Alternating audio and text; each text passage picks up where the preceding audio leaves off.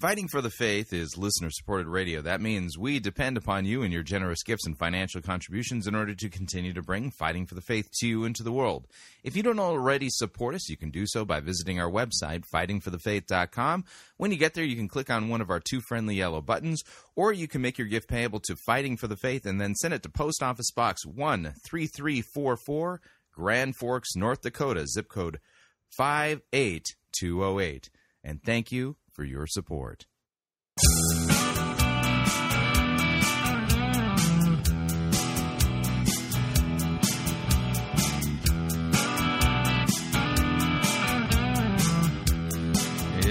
time for another edition of Fighting for the Faith, Tuesday, August 19th, 2014.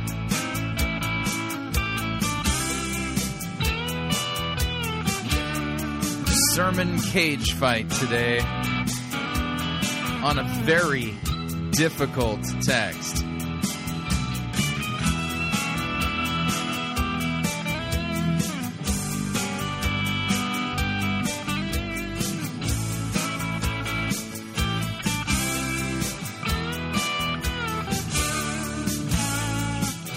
Thank you for tuning in. You're listening to Fighting for the Faith. My name is Chris Roseborough. I am your servant in Jesus Christ, and this is the program that dishes up a daily dose of biblical discernment, the goal of which, help you to think biblically and help you to think critically and help you compare what people are saying in the name of God to the Word of God. No shortage of crazy things being said out there. We take the time to slow down, stop, open up our Bibles, and then check to see if, well, what people are saying actually squares with what God's Word says when you look at it in context. Now, one of the things we do here from time to time, it's been a while since we've done this regularly. We haven't done it regularly in a long time. But one of the things we do here is we have these things called sermon cage fights. That's right, sermon cage fights.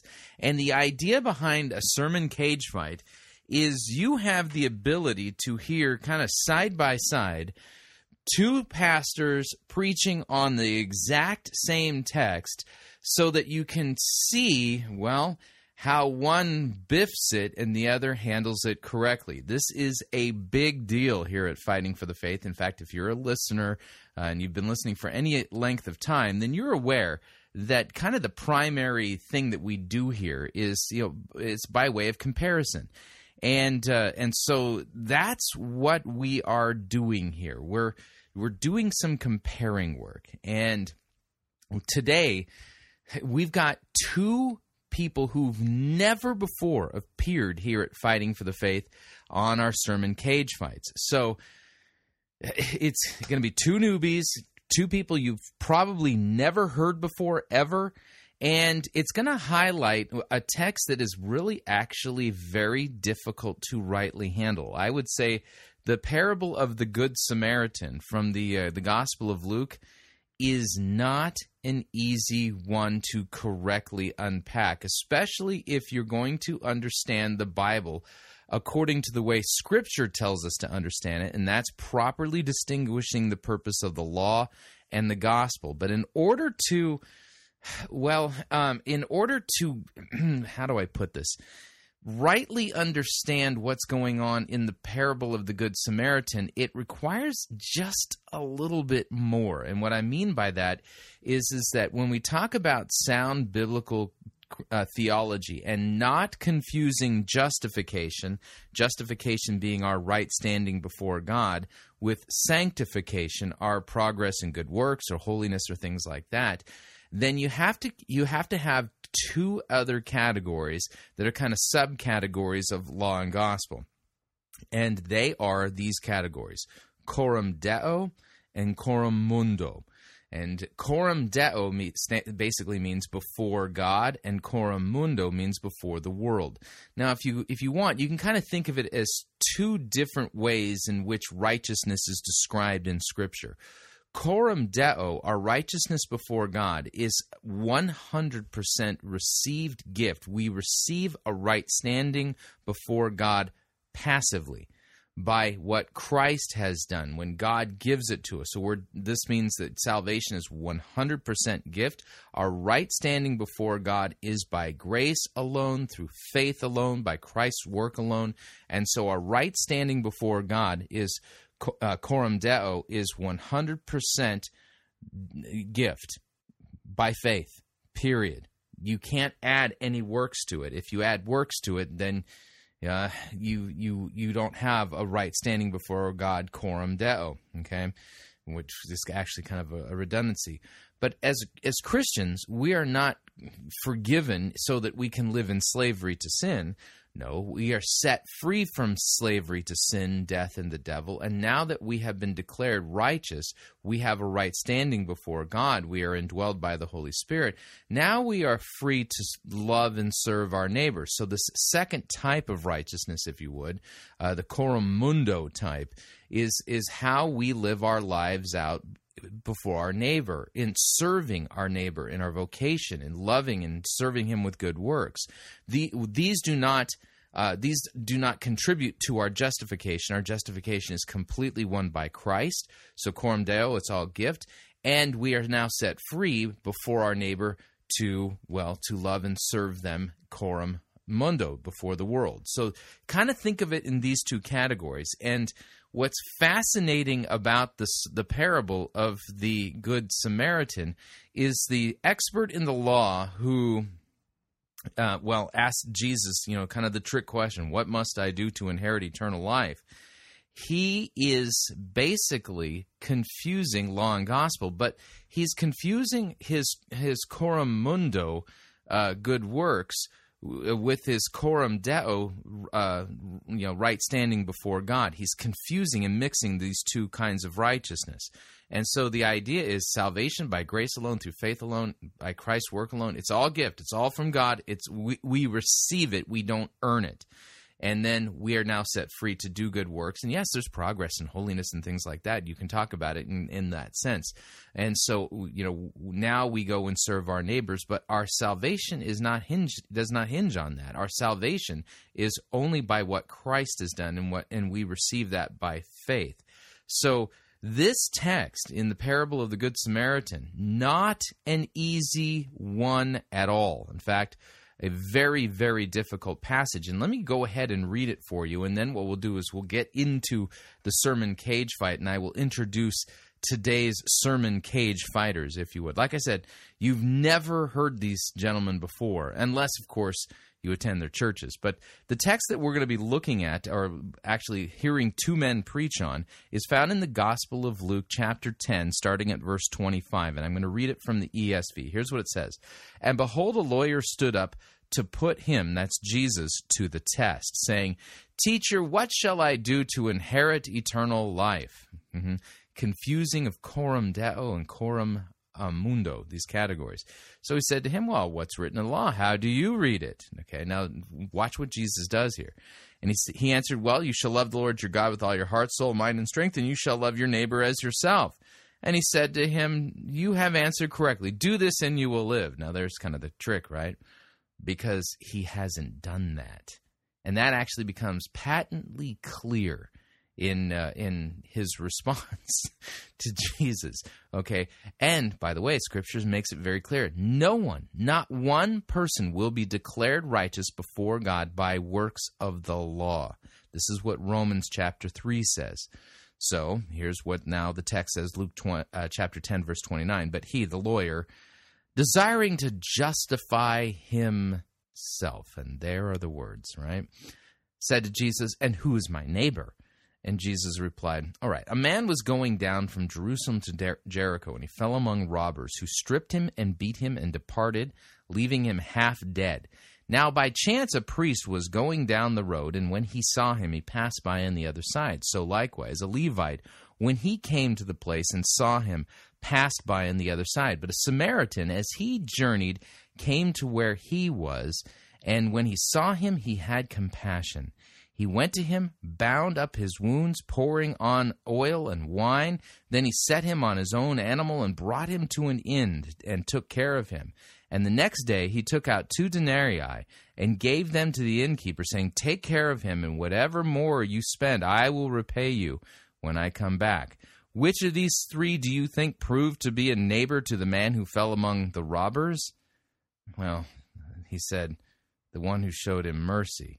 And Jesus said to him, "You go, and you do likewise." Now, difficult passage. This is one of the most difficult passages to rightly divide law and gospel. And so this is not an easy text, and our two contestants, if you would, our two sermon cage fighters, they have their work cut out for them if they're going to pull this off. So we're going to get right into our sermon cage fight. In order to do that, I have to introduce our sermon cage fighters, and here we go. That's right, folks. It's time for another Fighting for the Faith sermon cage fight. Our sermon cage fight today will be fought by 2 men from 2 completely different churches. Our first contestant is Pastor Bruce Keseman of Christ, Our Savior, Lutheran Church, Freeburg, Illinois. The sermon that he preached on this text is entitled "The Good Samaritan and the God Samaritan."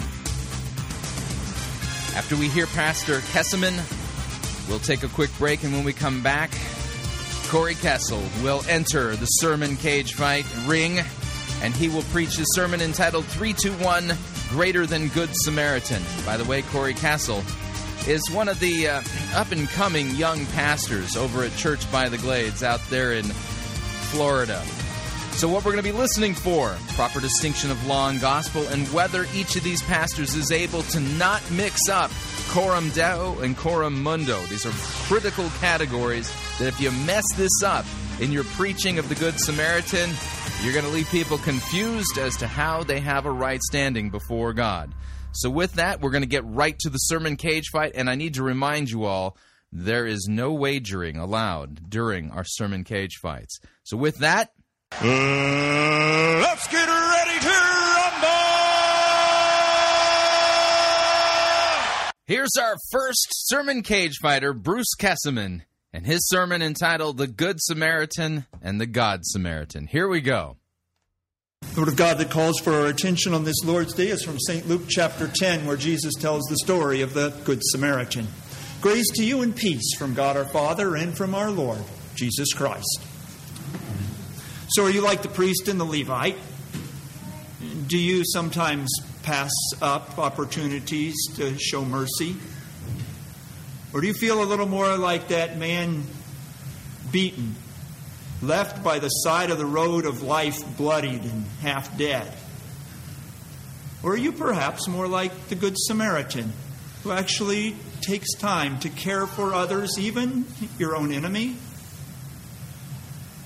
This morning we hear the story of Jesus 3 different times in 3 different ways to show that actually we can relate to all 3 different kinds of people. First, hear the story the way I think Jesus originally intended it to be heard by the person who was listening to him, with you as the priest and me as the Levite.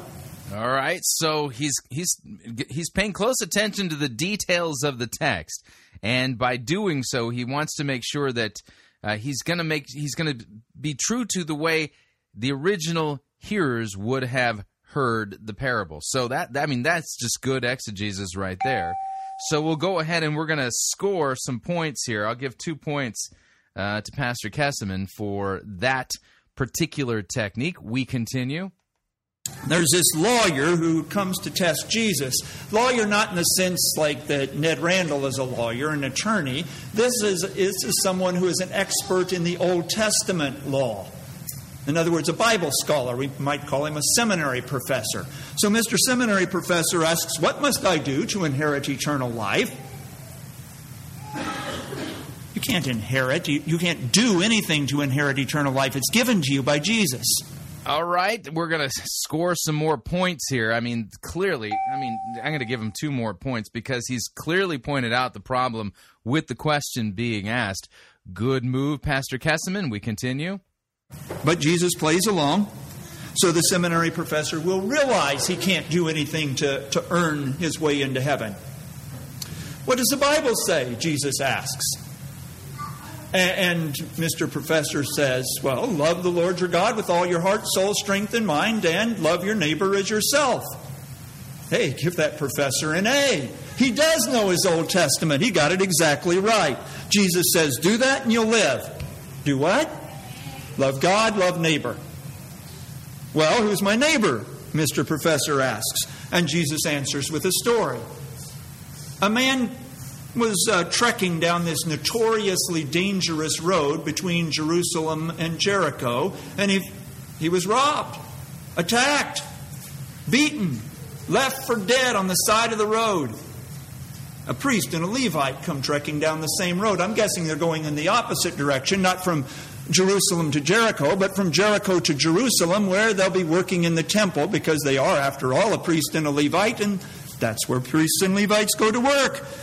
And the priest and the Levite, they each see this man lying on the side of the road, but they can't tell if he is dead or not. What they do know is, if he is dead and they touch him, then they cannot do their priestly service in the temple, because that's what the Old Testament law says they can't. And remember, Jesus is talking to an Old Testament lawyer who knows very well what the Old Testament says. Okay, got to give some more points here. And the reason I'm going to do that is I'm going to give two more points. The reason I'm going to score that is because this is a vital, important piece of information that you need to fill in if you're going to properly exegete this. The Levites, the priests, if they touch a dead body, they can't do their job. They can't do their vocation. This is what the Mosaic law commands. And so it's not necessarily that they're being unmerciful. It's just that the law kind of has them all bound up, doesn't it? The law isn't about mercy and compassion, is it? No, it's not. Good point, Pastor Keseman. We continue.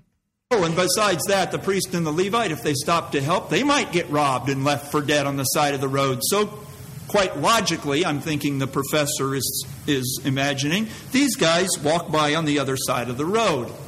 And then down the road comes a man from Samaria. Mr. Professor knows very well the man from Samaria is not going to stop to help, because the man laying on the side of the road is a Jew. Jews hate Samaritans. Samaritans have equal affection for Jews. They don't talk to each other, let alone help each other. But this Samaritan, he actually has compassion on his enemy. This Samaritan takes out his cell phone and calls 911. Wait a second. This is the first century. He doesn't have a cell phone. And even if he did have a cell phone and he called 911, they couldn't send any help because it's the first century. They didn't have any paramedics either. So what does he do? He bandages up this man's wounds, pours on antiseptic, and might have even performed mouth-to-mouth resuscitation first. And he takes care of that man he should loathe. He takes him to an inn. He pays in advance for this man's care. He doesn't have a credit card. This is the first century, after all. But it almost sounds like he leaves a credit card with the inn. He says, charge to my account whatever it costs to take care of this man. And Jesus turns to Mr. Professor and he says, okay, priest, Levite, Samaritan. Which one of them is a neighbor to the man in need? Mr. Professor knows the answer. But Mr. Professor is a Jew. He cannot bring himself to actually say the word Samaritan. So he says, the one who had mercy. Ah, give him another A. He got another question right. Who is your neighbor? Anyone who could use your help. Anyone to whom you can show the Lord's mercy. Even if it happens to be the person you despise most in this world. You are going down from, let's say, not Jericho, Jerusalem to Jericho, but let's say from St. Louis to Freeburg. And you see a man who has been beaten and left for dead on the side of the road after he was robbed. But this is a rough neighborhood. Most of the people have a different color skin than you do. And besides, you're due for a meeting at church, a very important meeting at church in 20 minutes. And it will take exactly 20 minutes to get to the church. So will you stop? Will you perform mouth-to-mouth resuscitation on this man? Whenever you call 911 and find out that all of the paramedics are busy at other emergencies, will you begin to rip up your nice new clothes and use them to bandage this man? You then put his bloodied body onto the upholstery of your brand new car and haul him off to the ER. And when you get to the ER and find out he has no insurance, will you hand them your credit card and pay for the costs of his medical attention? And most of us would say, now surely God does not expect us to do all of that just to be a neighbor to someone in need. But he does expect that. Isn't that the very point of Jesus' story? Yeah, more points here. I'm going to give him 5 more points for that. The reason being is he is not shaving off the hard edges of the law here at all. He's not watering down the important point that Jesus is making. Surely there's some exceptions to this. I mean, Jesus isn't really that's the point. Go thou and do likewise, right? So Pastor Keseman doesn't shirk his responsibility to preach the full counsel of the Word of God unaltered and make sure that you can't rationalize your way out of the point that Jesus is making. Now, by the way, notice that what this is doing is preaching law. Because if you're listening to this, you're going, man, that's not me at all. Right. And what's it doing? Showing your selfishness, showing your lack of love for your neighbor. Is it not? Yes, it is. That's what the law is supposed to do. So he's not trying to dial the law back at all. He's got it on flamethrower mode, which is what you're supposed to do with the law, so that at the end of it, all of your self-righteousness is burned away to a crisp and you ain't got any left. So, yeah, Pastor Keseman's doing a fine job here of distinguishing law and gospel and rightly handling this text. That if we are going to love our neighbor, it means loving him even when it is inconvenient, and even when it is dangerous, even when it is our arch enemy that we are supposed to love. Love your neighbor as yourself does not have an exception clause like love your neighbor as yourself, except when it is dangerous, when it is not convenient, or when it is your enemy. If there were any exception clauses, you can bet that Mr. Professor would have pointed them out because he knew the Bible backwards and forwards. But he knows there are no exceptions. He knows that he has not loved his neighbor as himself, and neither have you, neither have I. Which means we have not done what is necessary to inherit eternal life. We have done what is necessary to inherit eternal death. Bingo. Right on. More points. I'm going to give him 3 more points for that. The implications the implications of you not keeping God's law, deadly serious. Not only have you not done what is necessary to inherit eternal life, you've done what's necessary to earn eternal damnation. Bingo. All right, so he's just preaching the law straight down the line, all the way to its full and judgmental conclusion, which is what the law does, is it judges and condemns. The law can't save. The law can condemn. We continue.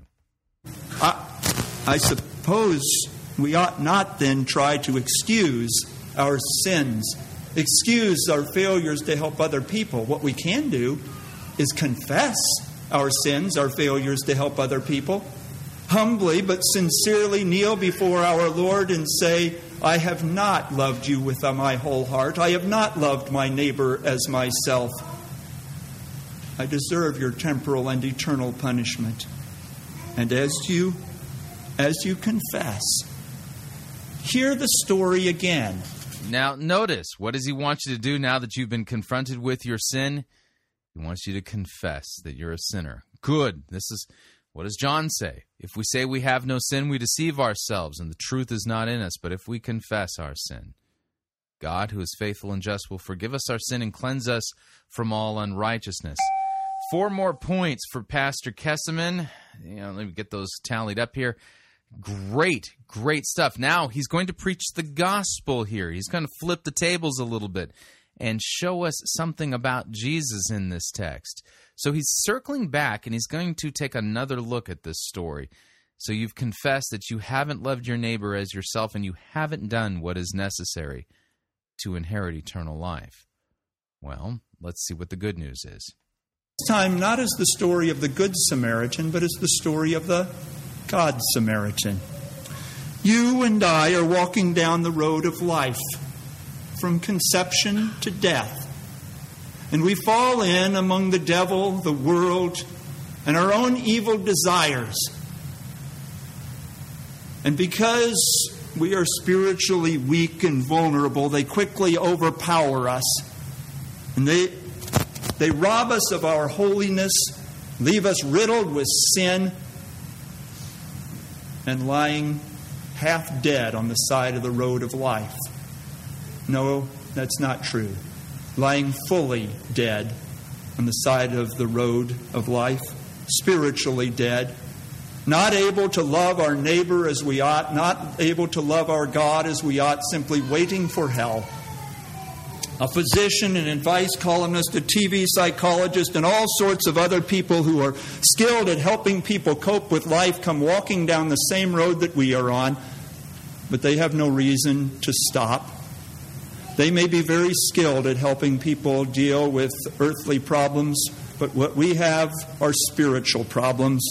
And frankly, they are just as beaten down by sin and death and the problems of this world as we are. They are just as spiritually dead as we are. They can't help. Now notice, all the advice people he's talked about, coram mundo, these are pretty important people. Coram deo, before God, we all suffer from the same problem. Dead in trespasses and sins. So he's properly distinguishing, although he's not saying the categories are rightly distinguished, coram deo and coram mundo. Coram deo, before God, and coram mundo, before the world. Again, I'm going to give him 3 more points for this, and we continue. Here we go. And then one named Yahweh comes walking down our road. He has no reason to stop and help. He has every reason not to stop and help. He made humans without sin. He warned us what would happen if we fell into sin. He showed us how it is that we could show mercy to our neighbors. He warned us there would be temptation, but we did not listen, which is why we are lying dead on the side of the road. Or actually why we would be lying dead on the side of the road, except for the fact that Yahweh has come down that road. The God Samaritan walks down our road precisely because he knows we're going to be dead on the side of the road and needing him to revive us. He comes into this world in the person of Jesus, and he stops to help you, to help me, to help every human on the face of this earth, just when there is no one else to come to our aid.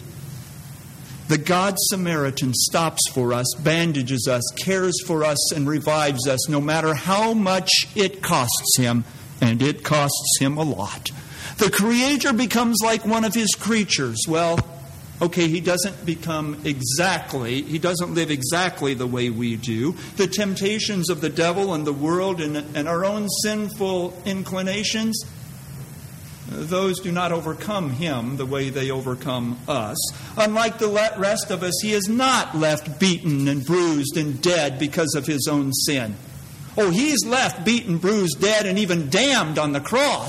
But it's not because of his sin, it's because of our sin. It's because he's taken out his credit card and he's handed it over to pay the full price of your healing and mine. And the price is him suffering the hell that we would have had to deserve. That's what he was doing on the cross. You see, Yahweh is our neighbor. The God Samaritan has come and had mercy on us when no one else would. And when you wouldn't think he even would. The Good Samaritan, he poured on oil and wine, antiseptics on this man's wounds. The God Samaritan pours water and his forgiving word onto our wounded lives. Wow. Okay. All right. 10 points for a clear exposition of the gospel, including substitutionary vicarious atonement. Yeah, that's kind of the $10 theological terms for that. But Christ suffers and dies in our place, pays our price for us. Whew. Well said.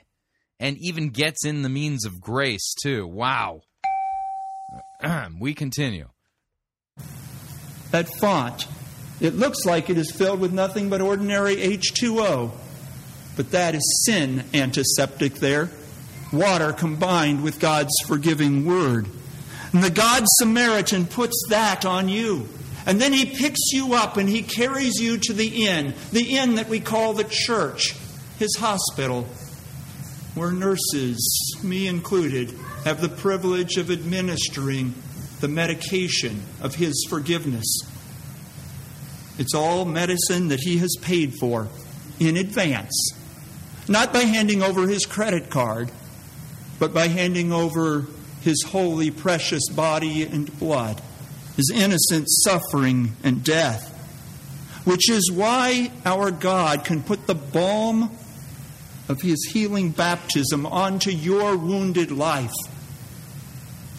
and you might know his forgiveness. It is why he can fill the scriptures with the power of his healing. Maybe he should even put the prescription right there on your Bible. It could say, take several times each day by ear and eye for healing. And he even puts the medicine of immortality into your mouth as he puts the body and blood that revives your life into his mouth at his holy altar.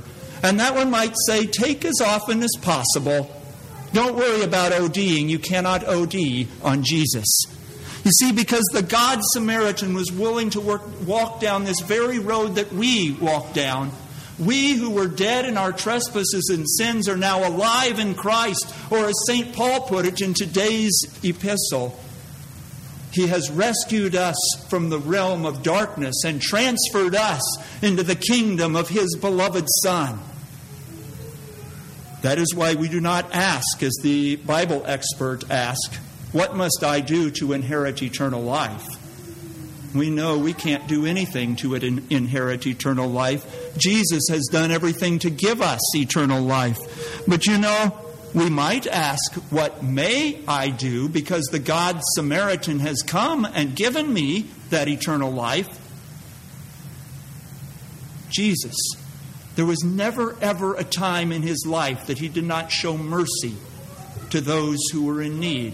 Now, notice the distinction here. He's gone from the implications of the free forgiveness of sins and right standing before God, coram deo. Now, how does this impact me, coram mundo, before my neighbor and the world? Beautiful transition, too. And to leave this out is to absolutely do violence to the text. And I'm so glad that he is right on this, and he's rightly keeping the categories of coram deo and coram mundo separated. So I'm going to give him 3 more points for that, although I could easily give him more. We continue.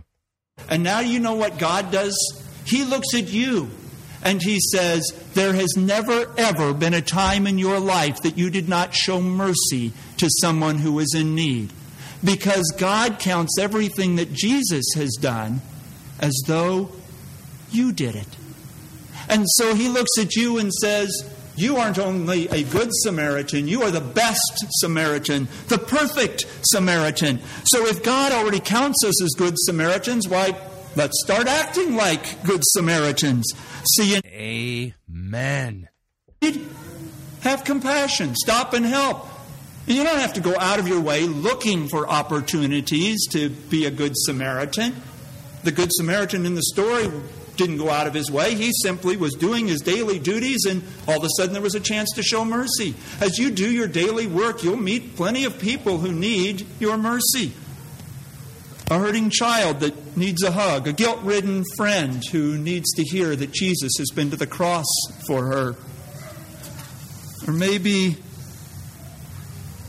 it's a rival of yours who needs to experience your forgiveness. Then again, maybe the neighbor you help is an unborn child when you speak up in defense of life. Maybe the neighbor that you help is someone who suffered from a natural disaster and needs your donation.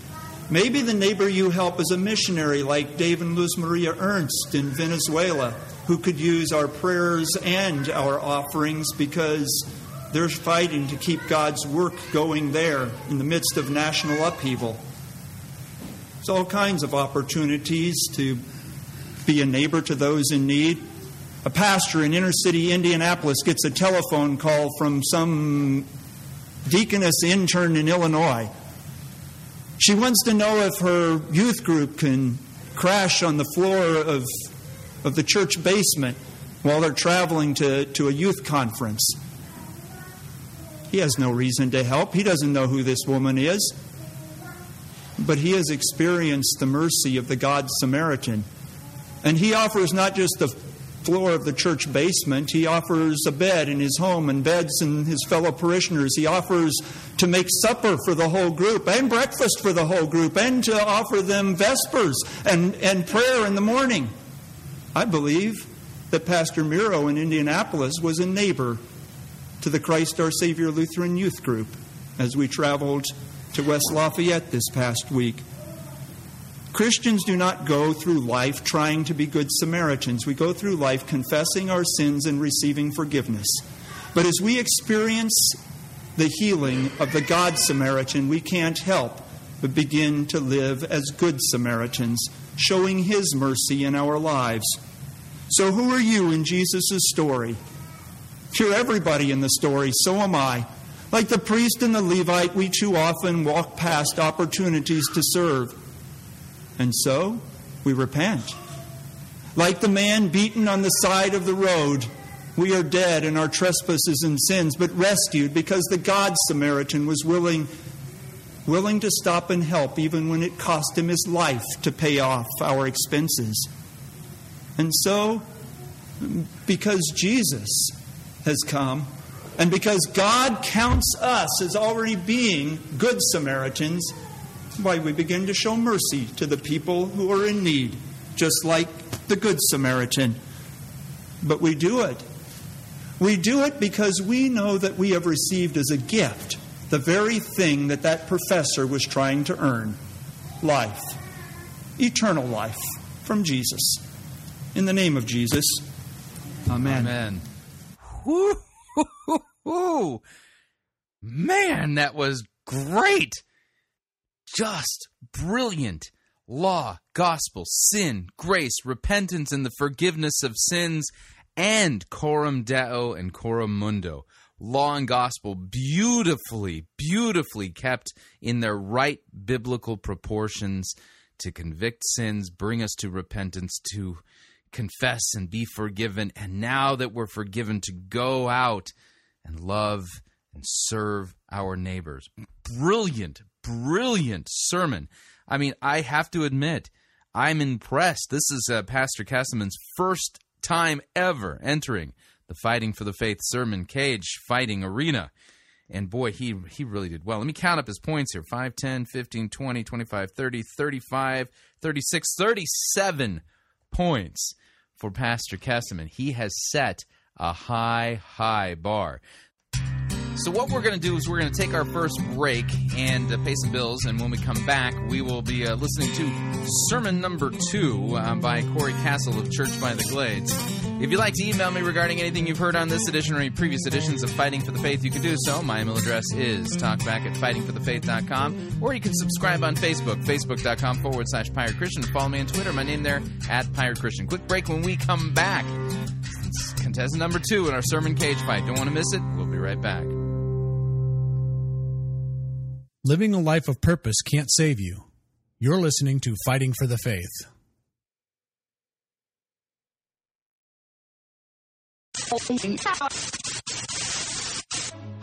You're listening to Pirate Christian Radio. We'll be taking your false doctrine now.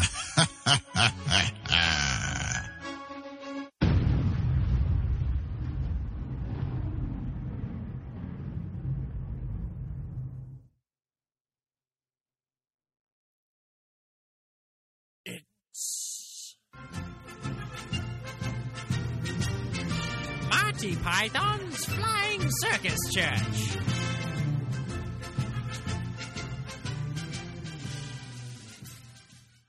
New from Los Lobos Ministry Records. An album that's just oozing with the love of Christ. It's Pastor Perry Noble's new techno praise album entitled More Like Jesus.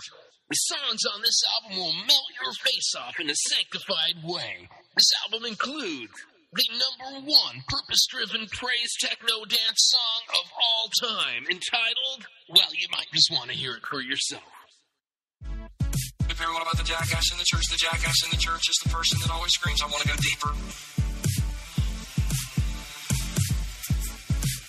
You know what I tell people that say that around here? You're only as deep as the last person you serve.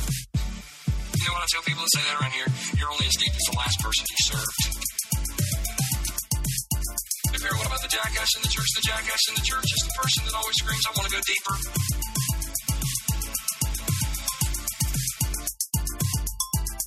If you're all about the jackass in the church, the jackass in the church is the person that always screams, I want to go deeper. Don't you feel closer to Jesus after hearing that sample? Well, we've got another one for you, too. This one's entitled, You Officially Suck. I think that you officially suck as a human being. I think that you officially suck as a human being. Listen, I ain't playing games with y'all. I think that you officially suck as a human being. I'm not playing games. I think that you officially suck as a human being.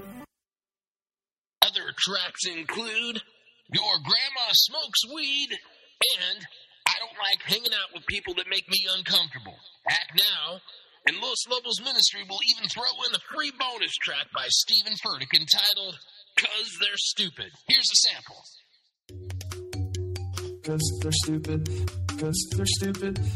A lot of people don't like rock and roll in church because they're stupid. Because they're stupid. Because they're stupid. Because they're stupid. A lot of people don't like rock and roll in church because they're stupid. Because they're stupid. Because they're stupid. Because they're stupid. A lot of people don't like rock and roll in church because they're stupid. Because they're stupid. So act now and get Pastor Perry Noble's brand new techno praise album entitled More Like Jesus.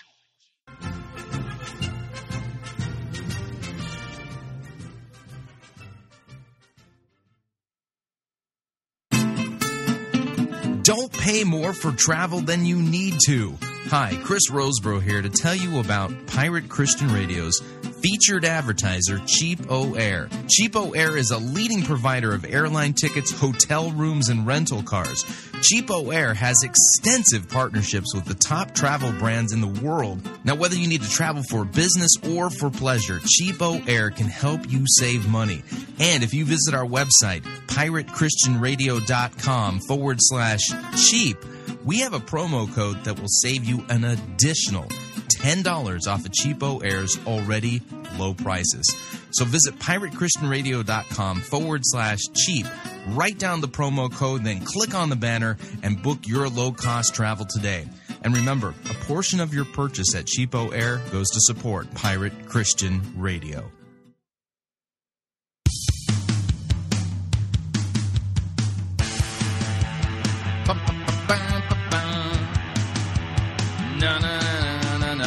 We're back.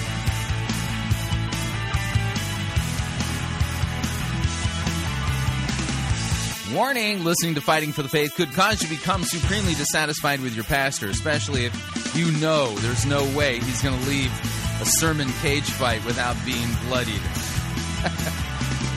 Just a reminder, Fighting for the Faith is listener-supported radio. That means we depend upon you and your generous gifts and financial contributions in order to continue to bring Fighting for the Faith to you into the world, and you can partner with us. That's right, it's a partnership. Visit our website, fightingforthefaith.com. When you get there, you'll see our two friendly yellow buttons.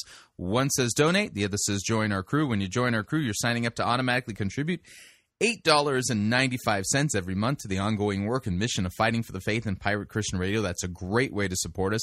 And, of course, if you would like to specify the amount that you would like to contribute, you could do so by clicking on the Donate button, or you can make your gift payable to Fighting for the Faith and then send it to Post Office Box 13344, Grand Forks, North Dakota, zip code 58208. And let me thank you for your support, because we can't do what we're doing here without it. And now if you would like to pick up this year's, the 2014 Pirate Christian Radio T-shirt. We have a new design this year from Daniel Price, and we're making it available now. All you got to do is go to fightingforthefaith.com, and on the very top of the page, you'll see a link that says Bake Sale. Click on the Bake Sale, and you'll be taken to a page where you can see this year's design for our Pirate Christian Radio T-shirt. And you know, pricing information and shipping and ordering information is all there on the website. Again, fightingforthefaith.com. Click on Bake Sale and get your 2014 Pirate Christian Radio T-shirt today. All right, contestant number 2 for our sermon cage fight comes to us via Church by the Glades. This is where David Hughes holds court, but it's not David Hughes who's preaching. It's one of his understudy pastors, a gentleman by the name of Kory Cassell, Cassell, and his sermon is entitled 3-2-1 Greater Than Good Samaritan. Yeah, I don't know what that means, but here's Kory. Here we go. We're going to look at a story in the Bible that I think holds some key principles that if we deploy these principles, it's going to make these 3 weeks and then life just beyond amazing. So we're going to be in Luke chapter 10. If you got your Bible, turn to Luke chapter 10. Luke chapter what? That was really good. We don't even have to do it. We'll do it again anyway. Luke chapter what? 10. Nice. That was even better. Luke chapter 10. Had my coffee right before this service. Don't know if you can tell. And we're going to start in verse 25. Anybody still use a paper Bible? Anybody? Oh, yeah. 7 of us. All right. Praise God. Anybody use electronic Bible? U version? Yeah. We support that too. And if you have neither, it'll be on the screen. Behold. Luke chapter 10, starting in verse 25. Here we go. It says... And behold, a lawyer stood up to put him to the test. Now, let me give you some context real quick. This is our boy Jay, Jesus. Jesus is teaching his, I like calling him Jay, his, not to be casual. Jesus is awesome. So, all right. So, I'm going to give him 1 point for actually giving us some context, but I'm going to take a point away for calling Jesus Jay. So, the 2 points cancel each other. He's still at 0. This is our boy Jay, Jesus. Jesus is teaching his, I like calling him Jay, his, not to be casual. Jesus is awesome. So Jesus is teaching a bunch of people. And he finishes the story, and this dude just stands up. Kind of rude, right? Like, any teachers in the house? Any educators? You teach? Yeah. What if one of your students was just like, I have a question. You're like, sit down. Right? Just like throw an eraser at him. Do we still have erasers? All right, good. Told you, coffee for the service. So the dude just stands up, kind of rude. And it says he's a lawyer. Why is that important? Very well-educated dude. Smart, very intelligent guy. So much so that he asked one of life's toughest questions. It says, and behold, a lawyer stood up and put him to the test saying, teacher, what shall I do to inherit eternal life? Now again, where are my teachers at? Teachers, raise your hand. Imagine one of your students stands up, whatever grade you teach, and he says, what happens when I die? Like, that's like one of life's top 3 questions, right? Like, is there life after death? And if so, how do I get me some of that? Like, he just lobbed like a question grenade out there to Jesus. Just, and I love how Jesus responds. Jesus looked back and said to him, what is written in the law? Lawyer. What is written in the law? How do you read it? In other words, Jesus is saying, hey, I've answered most of life questions in this book called God's Word. You got a question? Why don't you read it? It's probably in there. That may be something for somebody today. I don't know. Yeah, no, that's not what Jesus is up to. Yeah, so we got a problem really early on in this sermon, and that is that Kory seems to be oblivious to the idea that what Jesus is up to is, well... challenging this guy's false question, because there's a problem with the question. He's oblivious to the fact that, hey, you can't earn eternal life. There's nothing you can do to earn it. It's given to you as a gift. We continue. It may be something for somebody today. I don't know. So we throw it back up there. So how do you read it? And then this guy, really smart, intelligent guy, lawyer, says he answered, you shall love the Lord your God with all your heart, with all your soul, with all your strength, and with all your mind, and your neighbor as yourself. And then Jesus said to him, you answered correctly. Well done, bro.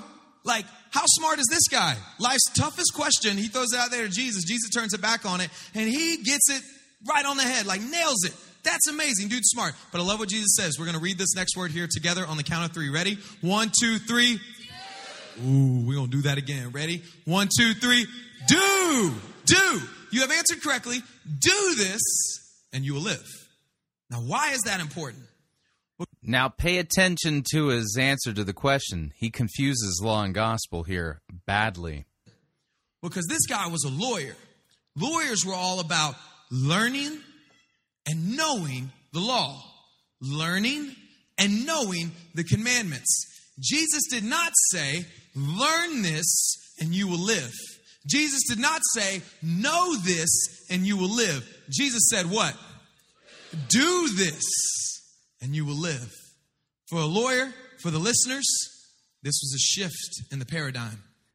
Okay, we've got major problems here, confusing of law and gospel. And this requires you to know your Bible, because Scripture is very clear in Romans as well as Galatians that no one will be declared righteous in God's sight by observing the law. That's a direct quote from the Scripture.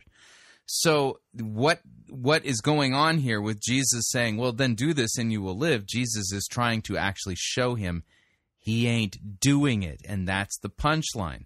And apparently Kory here is completely oblivious to the biblical distinctions of law and gospel. And as a result of it, he's saying things here that's confusing, confusing in the highest. So if you were at Church by the Glades hearing this sermon, how would you think you would then be saved? How do you inherit eternal life? Well, do the commandments, right? That's what it sounds like Kory's putting forward. So he's going to lose some points here, major points. I'm going to have him lose an additional 5 points to the 3 that I've taken off already. So he's in the hole, 8 points already. We continue. For a lawyer, for the listeners, this was a shift in the paradigm. It wasn't about knowing. It's about doing. This is what I mean. Did you know you can have all the answers and still fail the test? You can have all the answers and still fail the test. You can know it all and still fail the test of life. Why? Because at some point, you have to pick up the pencil and fill out the scantron. At some point, you have to put what you know to practice. And if you don't fill out the scantron, if you don't do what you can know it all and still fail the test. Some of us, it's been all about knowing the right things. We're going to start doing them. Look at your neighbor and say, do it. We'll come back to that. He continues. It gets better. He says, do this and you will live. Verse 29. But he, the lawyer, desiring to justify himself, said to Jesus, and who is my neighbor? Desiring to justify himself. You guys know we do this sometimes. Try and justify ourselves. No, y'all are not agreeing at all. I'll prove it to you. Justify ourselves. It's like this. Ladies, maybe some of you men, you're shopping. You're at the mall. Target, thrift store if you're a hipster. You're wherever. So, walking around the mall. And you see them shoes, and you're like, I'm broke, but look at them shoes.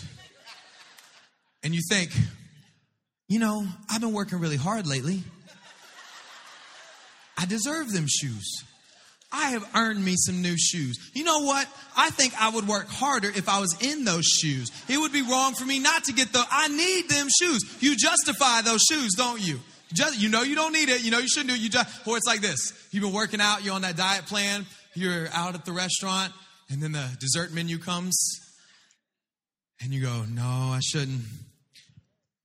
But I've been working out really hard. I can go to the gym in the morning. I ran today from the door to the car because it was raining. But I burned calories doing it. I will take the double hot fudge lava cake with ice cream on the side, whipped cream on top. Can I get the hot fudge swirled around it? Some sprinkles, cherry on top, and a Diet Coke, please. Because I'm on a diet. You justify it, right? We justify ourselves. Or it's like you've been in that relationship for a long time, and you're like, oh, we've been together so long, we love. So let me ask you the question. Based on his preaching thus far, how do you think you have a right standing before God? Coram Deo. By doing the law, right? That's what he's saying, is it not? Guys, touch a little nerve there. We justify it. We know it's wrong. We know we shouldn't do it. But I love the way the Message translation says this verse. It says, okay, and he... Hang on. Okay, taking 4 more points off. for his use of the Message paraphrase and the fact that the term justify in this particular sense doesn't mean what he thinks it means. He's not even paying attention. He doesn't know how to properly execute. It's not like the guy's trying to justify himself the way, somebody would justify, eating a dessert because they've been working out or anything. So I'll take off another 3 points here. Yeah, we continue. This is really bad. No, we shouldn't do it, but I love the way the Message translation says this verse. It says, and he, looking for a loophole, asked Jesus a question. Looking for a loophole. When I was a kid, I was the king of the loophole. Like, I was that kid that would analyze every word my parents said and try and find, the way around it. They'd be like, no going out tonight. Can't go out tonight. I'd be like, yes, sir. Yes, ma'am. And I walk away, and I'd be like, now did he mean out of the house, out of the neighborhood, out of the city, out of the state? That's relative term. I think he meant out of the city. I'm good to go. Here we go. I just find my way around it. I remember one time, anybody got siblings in the house? You know how you kind of fight with your siblings? I had an older sister and a younger brother. My younger brother's 2 years younger than me. His name's Sean. I remember we were really little. I was 8 years old. He was 6 years old. I was watching TV, just sitting on the couch watching TV. And Sean comes up behind me. He's like, hey, Kory, let's play. And I was just like, no, go away. And then for some reason he does this. So sitting on the couch, he comes up to the back of the couch and he starts going, let's play. Behind my head. And I'm like, Sean, go away. Stop. I'm trying to watch TV. And then he just starts doing this. On either side of my head. And I'm like, I'm going to kill this guy. And so I get up and I walk around behind him. And for some reason he's still going. And I thought, we have a rule in my house. You're not supposed to hit each other. Don't fight. Definitely don't punch each other and stuff like that. And I thought, okay, well, and he's going, and I thought, well, I can't hit him. And so I waited till he went, and then I just put my fist right here. And he said, boom. And and then he runs to my mom and he's like, Kory hit me. And then my mom's like, Kory Donovan, when your mom says your middle name, you know what's going down, right? Yeah. Who's he preaching about now? Himself. The humorous anecdotal story about his childhood has nothing to do with this text, and it's not helping us rightly understand it at all. I'm taking off some more points. Donovan, when your mom says your middle name, you know what's going down, right? So I go upstairs. I'm like, yes, ma'am. She's like, did you punch your brother in the face? I said, no, his face ran into my fist. And then her hand ran into my behind, and I had to go home. I had to go in my room. It was grounded because I'm a smart aleck. But the loophole. Here's the deal, guys. It's funny, but it's not funny all the time. The loophole is a lie. And what I found is when you look for the loophole, it will lead you to lose in life. When you're constantly looking for the loophole, especially around God's word, it will eventually lead you to lose out on what God has for you in life, right? It's like when you spend all your time trying to justify and find that shortcut around God's word and his principles. When you try and shortcut it, all you're doing is shortcutting you and your life and the potential God has for you and the destiny he has for you. It works out. Yeah, two people. Potential and destiny talk. Wrong. This isn't a purpose-driven text, so we're going to remove some more points here. Okay, we continue. It works out. Yeah, two people agree with that. Thank you.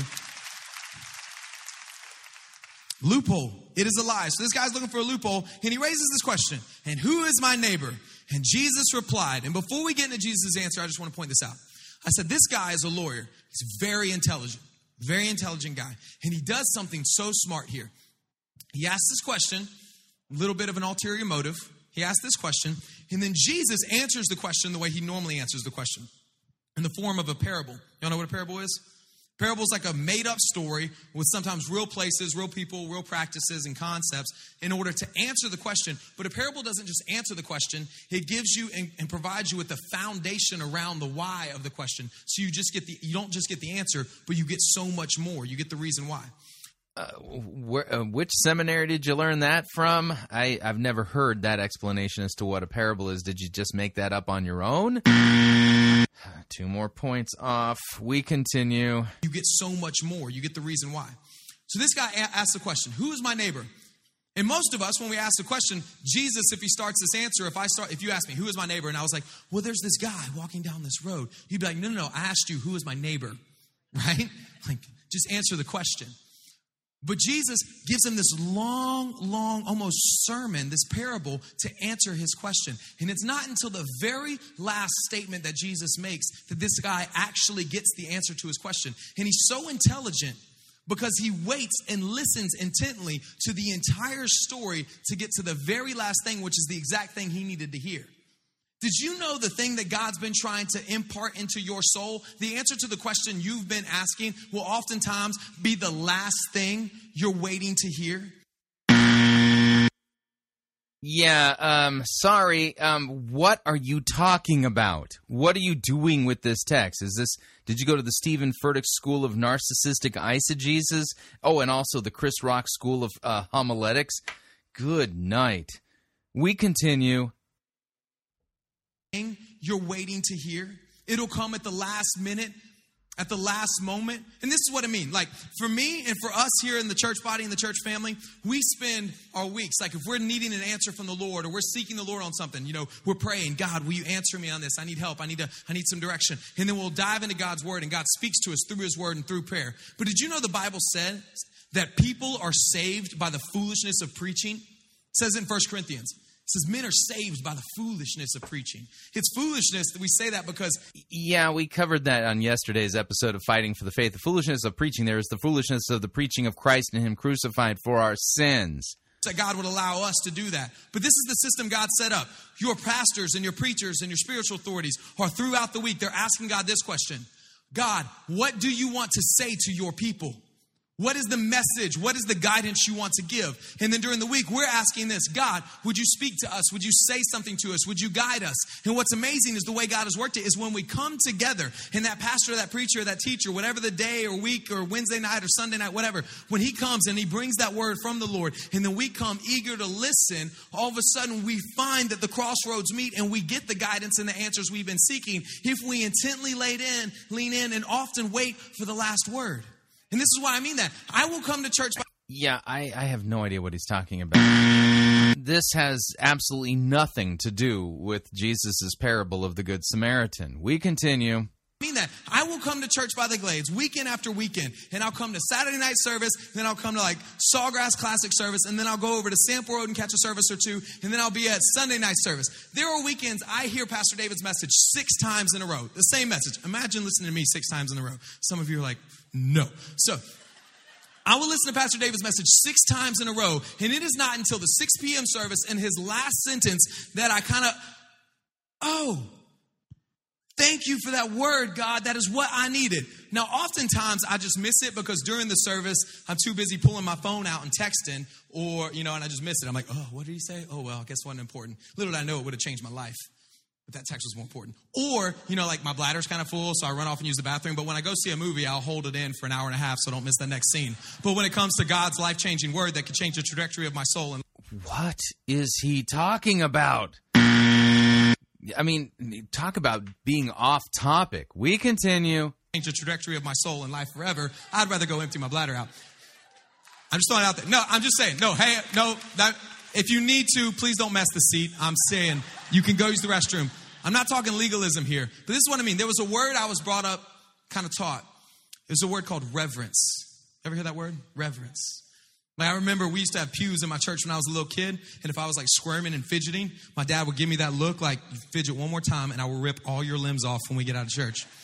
And if I kept fidgeting, then you get the fatherly like death grip claw on the back of your head. You can't move, you're like paralyzed. And I remember I look at my mom and be like, Mom, I gotta pee. And she'd be like, huh, you're gonna hold it. And it like just started and I'm like, oh no, and I can't fidget because then I get the death claw. So the whole time I'm just like, ugh. But they were teaching me. I'm just kidding. They weren't that cruel. Yeah, they were. They were teaching me reverence. Reverence. Because for some reason, the spoken word of God can change our lives and our soul. But often it's more important that we get out so we get the parking spot at Ruby Tuesdays. Now, you know, like it's... I would implore you, be wise and be smart like this guy. And I know this seems self-serving because I'm one of the guys teaching, but I have had God change my life when I wait and I listen and I lean in all the way to the last word. And this guy smartly did so. And then we jump into Jesus' answer. So he said, who is my neighbor? And Jesus replied, a man was going down from Jerusalem to Jericho, and he fell among robbers who stripped him and beat him and departed him, leaving him half dead. Verse 31. Now, by chance, a priest was going down that road, and when he saw him, he passed by to the other side. So likewise, a Levite, when he came to that place and saw him, passed by on the other side. But a Samaritan, as he journeyed, came to where he was, and when he saw him, he had compassion. Everybody say compassion. That's an important word there. Verse 34, he went to him and bound up his wounds, pouring on oil and wine. Then he set him on his own animal and brought him to the inn and took care of him. And the next day he took out 2 denarii and gave them to the innkeeper, saying, take care of him, and whatever you spend, I will repay you when I come back. Which of these 3 do you think proved to be the neighbor to the man who fell among the robbers? He said, the one who showed him mercy. And Jesus said to him, you go and do likewise. Everybody say do. So right here in this short parable, we find the answer to that guy's question. And I think we find the principles to allow us to leverage the next 2 weeks, 6 days, 23 hours, 17 minutes, and 34 seconds to its fullest potential to reach the most amount of people for the kingdom of God and his glory and see his glory shine in our lives. So the first thing I see here... Yeah, by the way, the countdown, you know what that's all about? They're counting down the weeks before the big fall kickoff. You know, the big fall kickoff is a huge day in the seeker-driven liturgical calendar. And it just so happens to coincide with the beginning of heresy hurricane season. So, that's where the 3-2-1 is coming from. 3-2-1 is the weeks until the big fall kickoff. And basically what this is the go thou and do likewise. You need to be a good Samaritan and invite people to come to Church by the Glades. That's the point he's making. So as a result of that, I'll be taking some more points off. We continue. Shine in our lives. So the first thing I see here is this is a parable. It's a made-up story, but it has some facts to it. Jesus says, so a man was traveling on a road from Jerusalem to Jericho. This road still exists today. It's an actual place. You can go walk on it right now if you fly over there. It's a road that goes from Jerusalem to Jericho. It has one town on the way, this little town called Bethany. It's about 17 miles. It descends in altitude about 3,500 feet in altitude as you go down this road. Once you get outside of Bethany, it's 15 miles of desolate, isolated desert terrain. Very rocky, very jagged, and people knew that this was a dangerous road, but because of the terrain, robbers and muggers would hide, and if you came through, they would mug you. It had such a reputation, it got to be called the Bloody Way. Anybody grow up in a dangerous neighborhood, grew up in maybe not the best hood, you know, and you knew that one street, don't go down that street, you know what I'm talking about?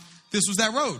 Like, as soon as Jesus started talking, he was like, Jerusalem to Jericho, people were like, oh, the Bloody Way. And he was like, a guy was walking through, and he got mugged, and everybody's like, well, duh, it's on the Bloody Way.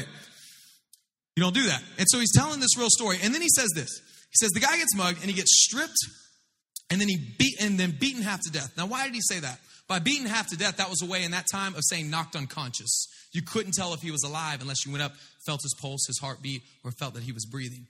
So he was knocked unconscious and he was stripped. That's important because in that day and time, there was no social security cards. There was no driver's license or passports.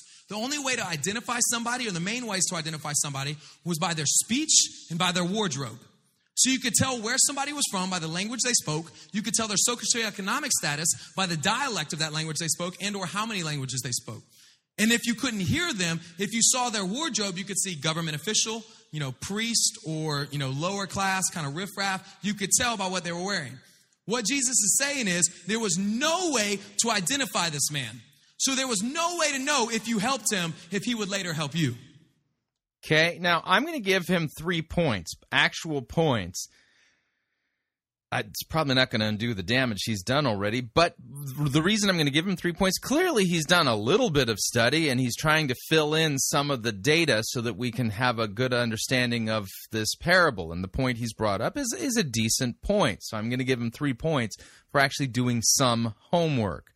But again, he's confusing law and gospel, and already he's set it up in such a way that coram deo, our inheritance before God, has to do with what we do. We continue. Would later help you. There was no way to know if you helped him, it would mark you because he's the scum of society. There was no way of knowing. He was the nameless, unidentifiable man. And then Jesus goes on to say, a priest walked by. Everybody say priest. Priest. Now the priests of the day, they were the pastors. They were the speakers and the teachers of the law. They worked at the church. They were the pastors. And then it says a Levite walked by. Everybody say Levite. A Levite. Levites were the temple assistants. In the Old Testament, the Levites were the worship leaders. They were the ones that went out in front of the army, and they would bang the cymbals and bang the drums and sing for the army to go into battle. So what Jesus is saying here is the pastor walked by and said, nope. Worship leader walked by and said, nope, not doing it. You know what he's saying? He could care less about your title. He could care less about the title. And this is why that's important. In the next 3 weeks, we're going to be passing by people every day that need compassion and mercy. Just for 3 weeks. Sorry. More failing here.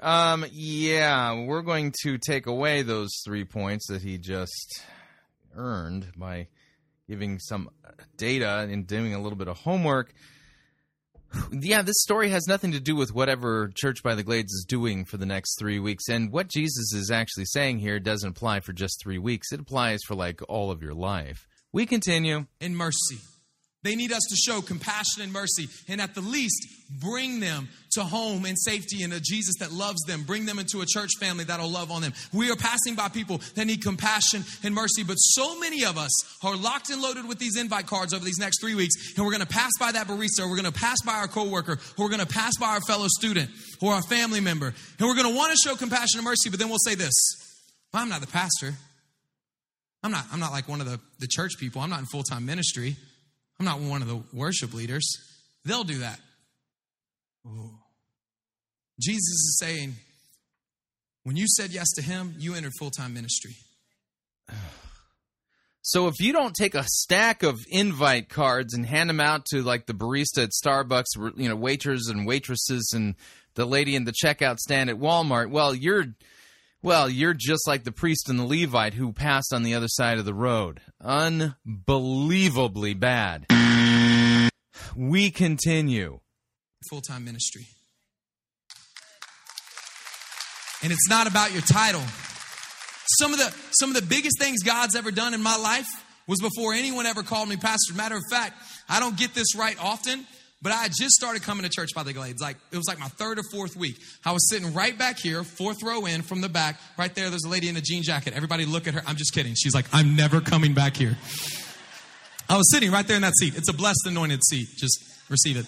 So I was sitting there, and I look to my right, and I see like a few seats over, there's these like 4 or 5 Haitian dudes just looking like straight hood. Like, I can say this because I know them now. But they were like, you know, like flat bill, cocked to the side, like big white tee, you know, just like back. And I was like, okay. And then, like, you know, you'll hear preachers say, God spoke to me. It's not like God spoke to me, but you know that little, like, nudge you get from the Holy Spirit? Like, you need to do something. Well, I look over at him, and as soon as I look over at him, I feel like the Holy Spirit was saying, talk to them. And I was like, no. And I looked, and it was clear as day. I was like, you should talk to them. The service hadn't started yet. And then I get a text from the executive pastor here, because I wasn't on staff yet. And I was trying to get to know the church a little bit. And Pastor Raul was like, hey, let's do lunch. And I'd already been to 2 services that morning. And I got a text from him, and I was like, yes, that's my way out. Thank you, Jesus. And so, like, I get up before the service starts. I walk out those doors, and I'm walking around. He's in one of these back parking spots. And every step I took, I felt like I was disobeying the Lord. You know that feeling?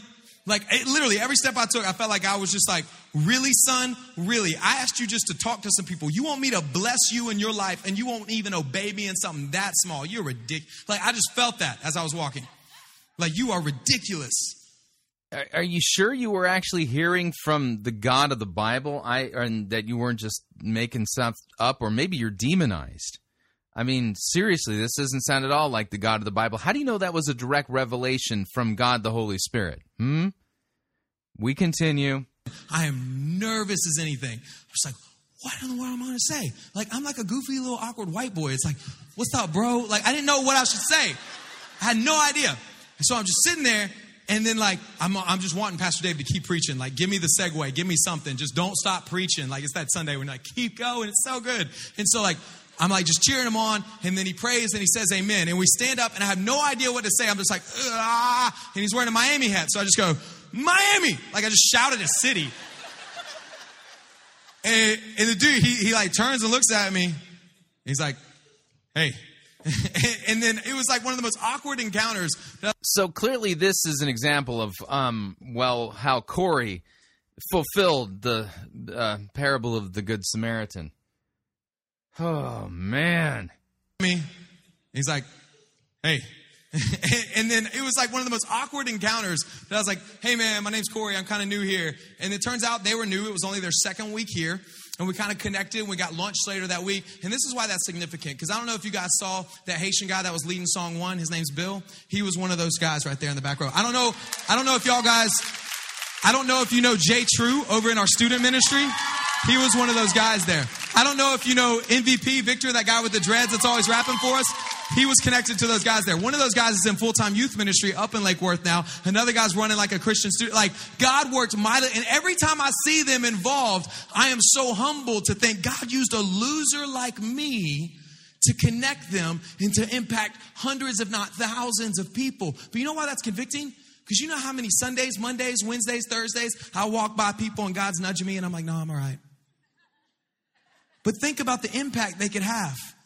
If we would just stop and encourage, smile, be the awkward little white boy, be like, what's up? Worst they can do is be like, you're an awkward little white boy and keep walking. Like, I love how God used it. It is not about the title. But then it says, it wasn't the pastor, it wasn't the worship leader. It's not about the title. But then it says, but the Samaritan. Everybody say Samaritan. Samaritan. Now the Samaritan, some of you may know this. Samaritans were like second-class citizens. They were like scum to the Jewish people because they were half-breeds. Samaritans, when the Jews got conquered and they went to Babylon, there were some that stayed back in the nation of Samaria, and they mixed with those residents there. And so they became kind of half-breeds. They were half-Jewish. And so the Jewish people, when they came back, when the nation of Israel came back, they were like Jimmy Fallon, like, ew. You know, they're like, oh, like Samaritans, like gross. Even in John chapter 4, it said they weren't allowed to have any dealings with Samaritans. Like it was like against the law. They weren't supposed to interact with them. The Samaritan, that wasn't a title. That was a name society had given him. It was a name of shame. It was a mark of shame on him. It was like saying, but the alcoholic showed compassion. Or but the girl that sleeps with all the guys showed compassion. But the dude that's in debt up to his eyeballs showed compassion. But that divorced girl showed it was a label. It was a label. You know what I love about Jesus here? He says, man, I don't care about your title. And I could care less about the label that the world has put on you. I care less about the label. And see, some of us, we say, man, I can't show compassion. I can't show mercy. I can't extend them that invite card because I'm not the pastor. I don't have the Again, what's this all about? Getting people to give an invite card to people. So basically, the parable of the Good Samaritan is all about making sure that you give an invite card to somebody so they can come to your local mega church. Wow. The pastor, I don't have the title. Well, we're going to get over that. But then some of us say, man, I can't extend it. I can't show them mercy. I can't show them compassion because I'm the mess up. I'm screwed up. I've been labeled. You know what? You've been labeled by God? A son or daughter of the Most High God. You are more than a conqueror. You can do more than you could ever ask or imagine through Jesus Christ. And now we get the Joel Osteen out of context Bible verses as slogans/affirmations. More points off. We continue. As it says, he saw the guy. He picked him up. He bandaged his wounds. He healed him. Put him on his animal. Brought him to an inn. Brought him to safety, to a home, to an inn. And then he paid for him 2 nights stay. And then he said, hey, if he charges up a bill more, I'll come back and pay more. You know what that tells me? Before he could ever be the Good Samaritan, he had to be a good steward. Before he could ever be a good... What? This is painful. Brought him to safety, to a home, to an inn, and then he paid for him 2 nights stay. And then he said, hey, if he charges up a bill more, I'll come back and pay more. You know what that tells me?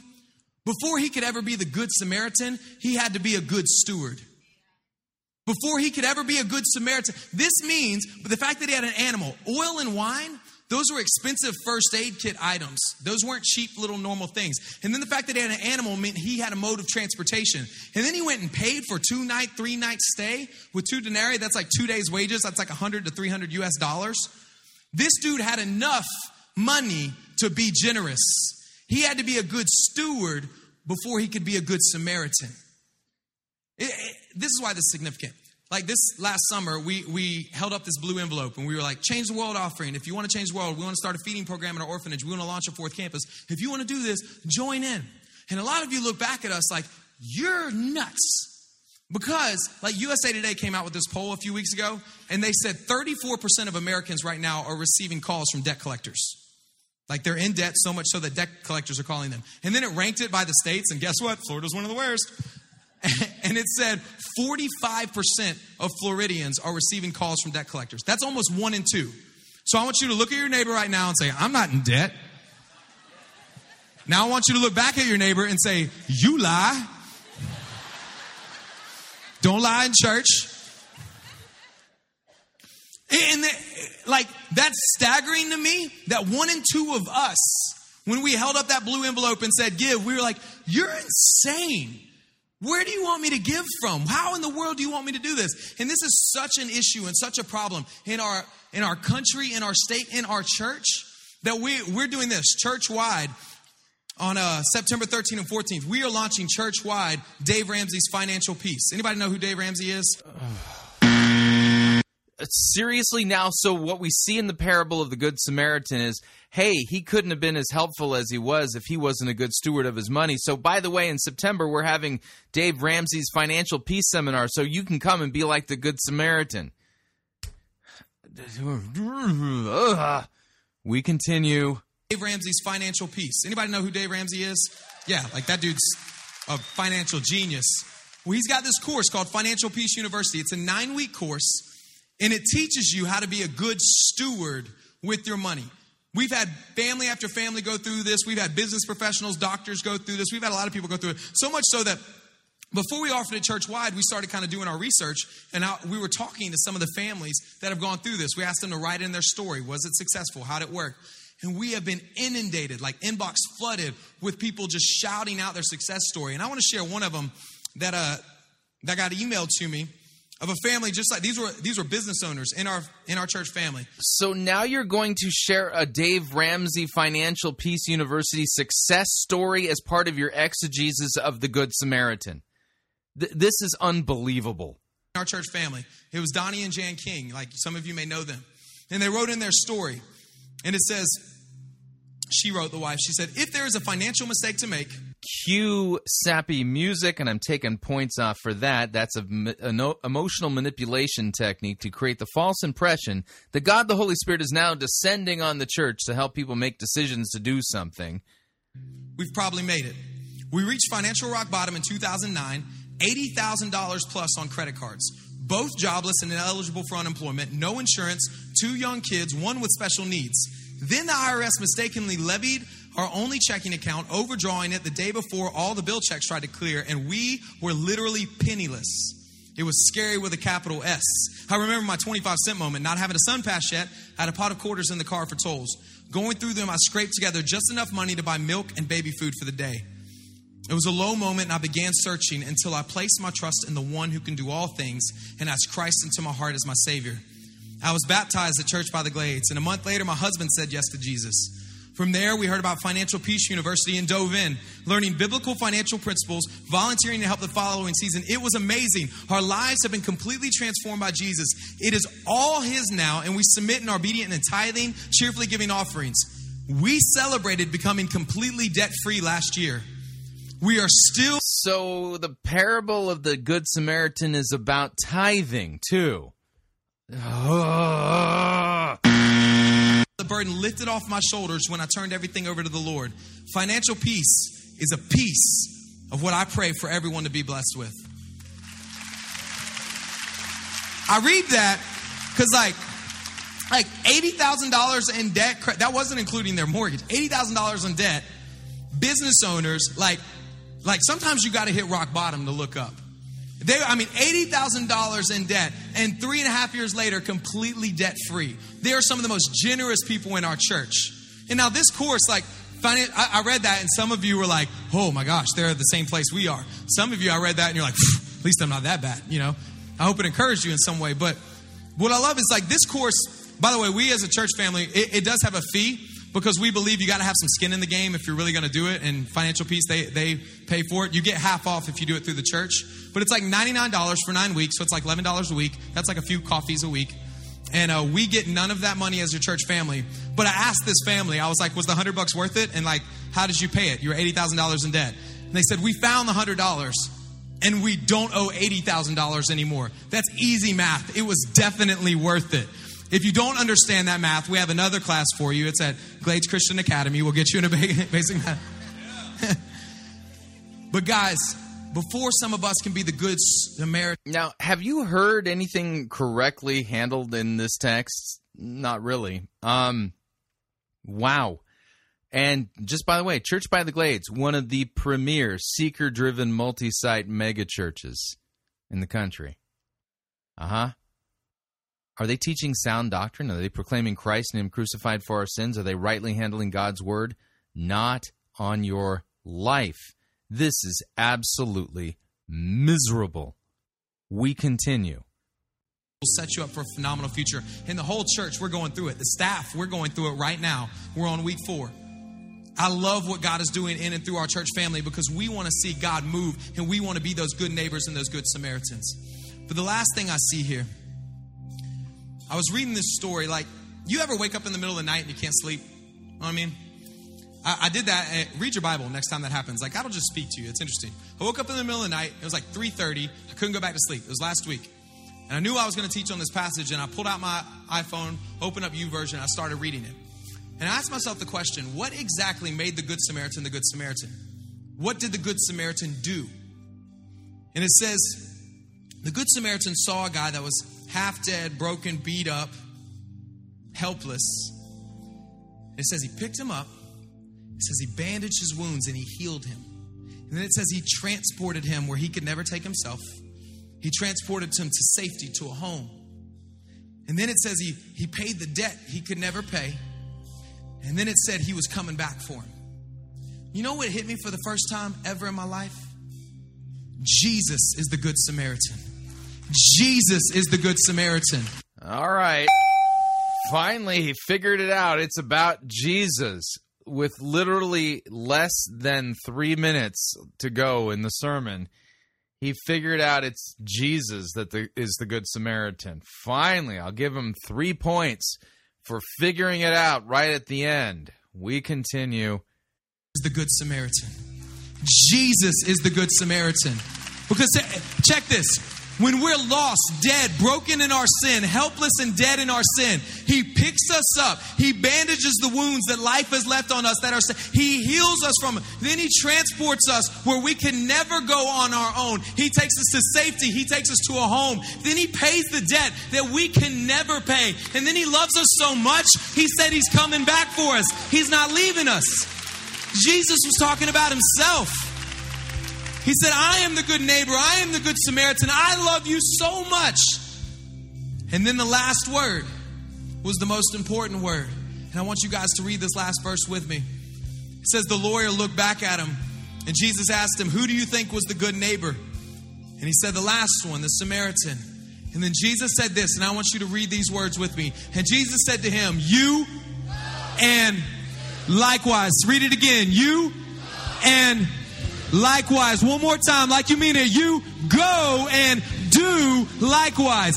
That's the last word for us as Church by the Glades today. That we would go and that we would do likewise.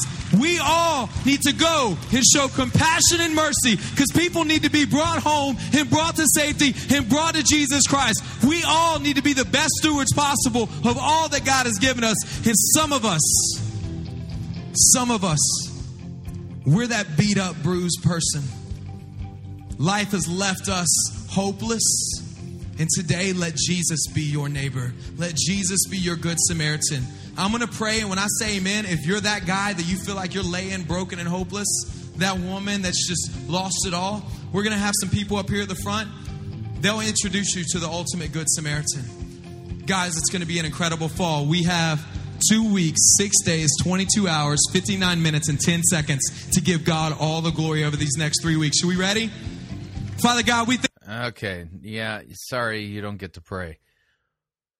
Well, that was quite the mismatch, wasn't it, for a sermon cage fight? One man who knew how to properly handle the text, knew the proper distinction of law and gospel, and made sure not to mess up coram deo and coram mundo. And then Kory, who, well, let's figure out what his points were. The negative points were 5, 10, 15, 20. 25, 30, 35, 40, 45, 50, 55, 60, 65 negative points, 3 positive points. So a grand total. He was in the hole negative 62 points. And one of these men, everybody in the church needs to be hearing pastors like him. And the other guy, well, he's in a mega church, a multi-site, and nobody should be hearing him because he doesn't know how to rightly handle a text, doesn't know the proper distinction of law and gospel, and literally made it sound like our right standing before God is based upon what we do, which is completely to biff law and gospel and make it sound like our righteous standing before God is achieved by our works. So we messed up coram deo. Wow, what a mess. Talk about a mismatch. What did you think? Love to get your feedback. If you'd like to email me regarding anything you've heard on this edition or any previous editions of Fighting for the Faith, you can do so. My email address is talkback at fightingforthefaith.com, or you can subscribe on Facebook, facebook.com/Pirate Christian, or follow me on Twitter. My name there at Pirate Christian. Till tomorrow, may God richly bless you in the grace and mercy won by Jesus Christ in his vicarious death on the cross for all of your sins. Amen.